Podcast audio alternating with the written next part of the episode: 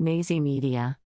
A federal investigation is underway to determine if a former corrections officer accessed and leaked correspondence from R. Kelly to a YouTube blogger while Kelly was in custody there, according to a report from Rolling Stone magazine.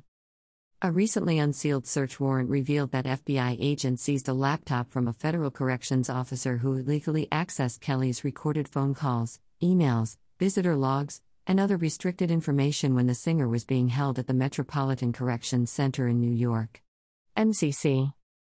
The unidentified corrections officer was allegedly sharing the information with a YouTube blogger named Tasha K. The blogger promoted her information about Kelly as exclusives from her inside scoop. Tasha K kept her audience informed about what was going on between Kelly, Joycelyn Savage, and Azriel Clary, who were Kelly's girlfriends.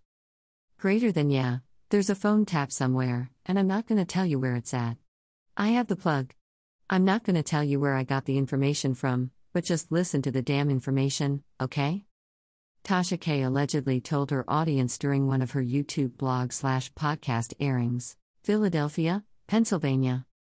Pennsylvania Attorney General Josh Shapiro and Philadelphia Police Commissioner Danielle Outlaw joined forces to announce the arrests of dozens of people in West Philadelphia. The announcement was made in Cobbs Creek on Monday, and according to KIME News Radio, the arrests are part of an ongoing partnership between the state of Pennsylvania and the city of Philadelphia.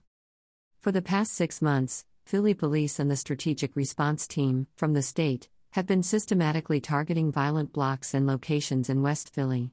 Some of the arrests were connected, but most were just the arrests of individuals for particular crimes in the area.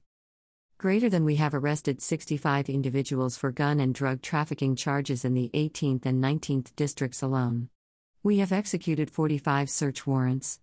We have seized 41 crime guns, including three ghost guns, as well as $82,000, the fruits of that illegal activity. Additionally, we have seized a significant number of drugs, including 200 lethal doses of heroin. Said PA Attorney General Josh Shapiro at the press briefing in Cobbs Creek on Monday.